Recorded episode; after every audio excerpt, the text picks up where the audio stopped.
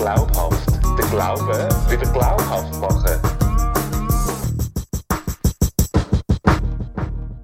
Ich beschäftige mich heute mit einer mega spannenden Frage, wieso wird Gott in der christlichen Literatur, in der Bibel, nie Mutter genannt? Ah, ich weiß, eine mega crazy, mega oh, gender-schwierige Frage, aber wieso ist das so? Gibt es einen Grund? Als erstes ist zu sehen, Allah wird im Islam nie Vater genannt. Er hat 99 Namen, aber nie Vater, seine Geschöpfe werden nie Kinder genannt.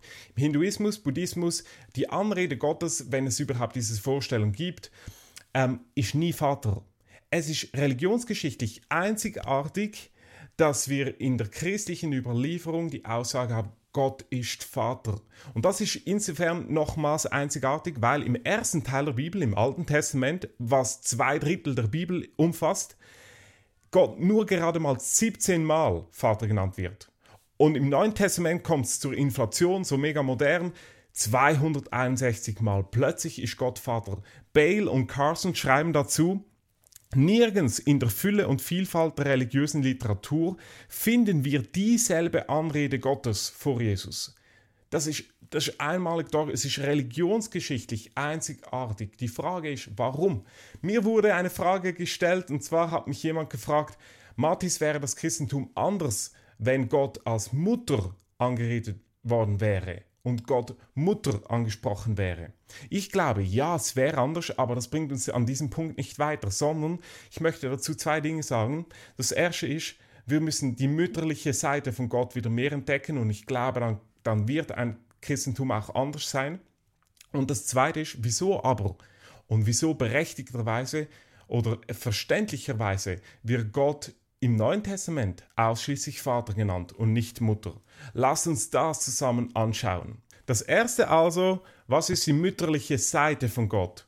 Sind drei Dinge, die ich herausgreifen möchte. Gott wird in der Bibel vielfach als Mutter beschrieben in der Art und Weise. Jesaja, Jesaja 66, Vers 13 heißt es, wie eine Mutter, so tröste ich euch.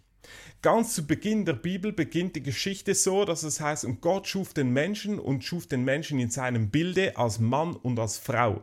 Das heißt, Gott verinnerlicht in sich schon das Männliche und das, das Weibliche, das Väterliche und das Mütterliche. Nicht der Mann ist im Bild Gottes, nicht die Frau, sondern zusammen. Sie sind eine Art Trennung vom Bilde Gottes, das in sich das Mütterliche und das Väterliche enthält. So, die mütterliche Seite von Gott findet man überall in der Bibel, aber ganz besonders in einer wunderbaren Geschichte, in einem Gleichnis, das Jesus erzählt. In Lukas Evangelium Kapitel 15. Es gilt als die bedeutendste Kurzgeschichte der gesamten antiken Literatur. Sie wurde überall rezitiert und aufgenommen. Franz Kafka nimmt es auf, André Gide nimmt es auf, Faust nimmt es auf, Schiller nimmt es auf, auch Johanna Spiri in, im Heidebuch am Ende des ersten Bandes nimmt es auf. Es ist eine ganz eindrückliche Geschichte, wo Gott zwar als Vater dargestellt wird, aber auf interessante Art und Weise. Sein Sohn kehrt nämlich zurück, nachdem er lange weg war. Und was macht der Vater? Er rennt er umarmt und er küsst. Das waren alles nicht Dinge, die ein Vater getan hat. Eine Mutter ist gerannt, Kinder sind gerannt, ein Vater ist nie gerannt. Das war in der damaligen Kultur nicht vorstellbar. Aber dann kommt hinzu, dass es von diesem Vater heißt, und als er seinen Sohn sieht, da hat er Erbarmen. Und dieses Wort Erbarmen hat es in sich. Es heißt im Griechischen splanchnizomai. Es bedeutet, eine Gemütsbewegung. Warfield hat einen Aufsatz geschrieben, The Emotional Life of Jesus, und er hat gesagt, die häufigste Gemütsbewegung von Jesus in der Bibel ist die des Erbarmens, des Planknizomai. Interessant ist, das hebräische Wort dahinter, wenn man es zurück übersetzt ins Hebräische, heißt Rechem und bedeutet Gebärmutter. Das heißt, die häufigste emotionale Bewegung von Jesus ist die von einer Mutter, die eine Gebärmutter hat, des Erbarmens. Wieso wird Gott jetzt aber nie Mutter genannt, sondern immer nur Vater? Ich schaue zwei Gründe an. Einen theologischen Grund und einen soziologischen Grund. Das erste, der theologische Grund, biologisch ausgedrückt, und zwar im Blick auf die Fortpflanzung, ist der Vater der, der gibt die Mutter, die die empfängt. Ich glaube, das hat etwas in sich, ich darf das fast nicht sagen, gendermäßig, aber wahrscheinlich hat es noch eine breitere Bedeutung. Auf jeden Fall, hier wird etwas in der Bibel theologisch ausgedrückt, was man biologisch erklären kann, nämlich das im christlichen Verständnis ist Gott der, der gibt und nicht der, der empfängt. Und zwar insofern, er ist der, der uns Rettung gibt, der uns Heil gibt, der uns seinen Sohn gibt. Er ist der, der gibt und nicht der, der fordert, der empfängt oder zuerst etwas von uns erwartet. Das ist ein ganz entscheidender Punkt in der Bibel und auch im Unterschied zu vielen anderen Religionen. Er, er, er gibt, er schenkt. Das ist der theologische Grund. Zweitens, der soziologische Grund. Leonard Simchak, äh, preisgekrönter Autor, Psychotherapeut, er hat einen TED-Talk gehalten 2019 und er fragt, wo sind die Väter? Er weist auf den US-Zensus hin, ähm, die eine Studie gemacht hat 2018, festgestellt hat, dass jedes dritte Kind im US-amerikanischen Raum ohne Vater aufwächst. Drei Viertel der erwachsenen Mörder hatten keinen Vater, weder emotional noch physisch. Er hat weiter darauf hingewiesen, dass 26 der 27 brutalsten Amokläufer alle keinen Vater hatten.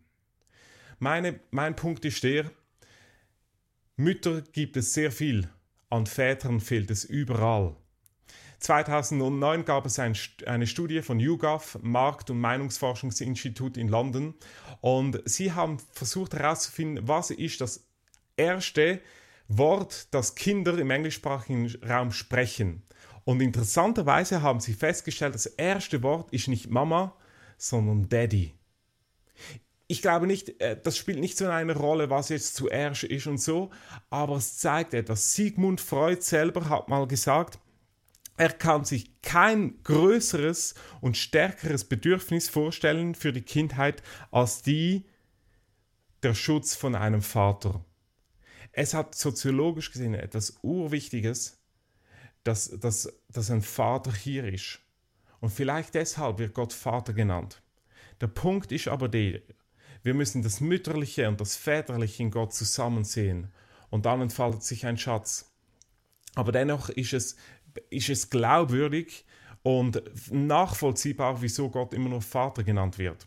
Der Punkt ist der, religionsgeschichtlich einzigartig. Es gibt keine Religion, die eine intimere Beziehung zwischen Gott und Mensch ausdrückt, als die im Christentum, nämlich die zwischen Vater, Mutter und Kind. Genetisch gesehen gibt es nichts Näheres.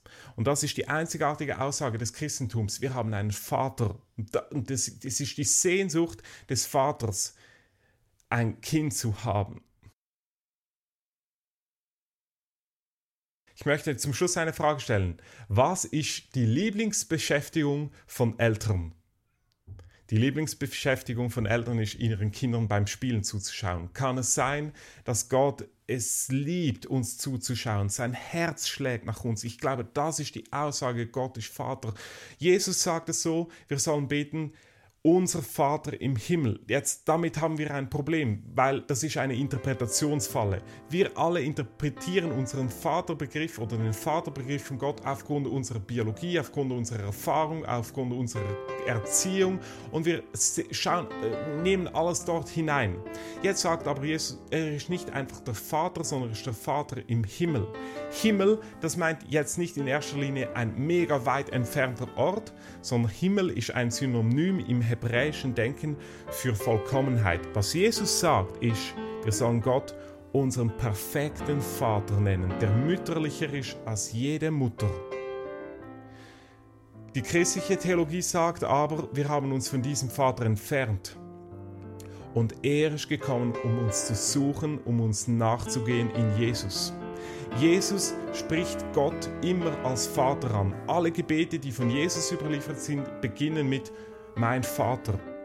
Ein einziges Gebet, eine, eine einzige Ausnahme gibt es. Als Jesus an Karfreitag am Kreuz stirbt, da ruft er, mein Gott, mein Gott, warum hast du mich verlassen? Im Augenblick, wo Jesus stirbt, geht er in die Gottesferne und Gott Vater wird zu seinem Gott Richter. Warum? Weil die Sehnsucht von Gottes Herz ist, dass er unser Vater werden darf. Und das kann er in Jesus Christus. Das ist die Botschaft von Karfreitag und die Auferstehung von Ostern. Ich bin gespannt auf eure Reaktionen. Schreibt an glaubhaft at precious.ch. Wenn du diesen Podcast unterstützen willst, finanziell darfst du das sehr gerne tun. Auf precious.ch hast du zu unterst die IBAN-Nummer und du darfst uns gerne unterstützen. Vielen Dank und ich wünsche euch schöne Ostern. Glaubhaft. Der Glaube wieder glaubhaft machen.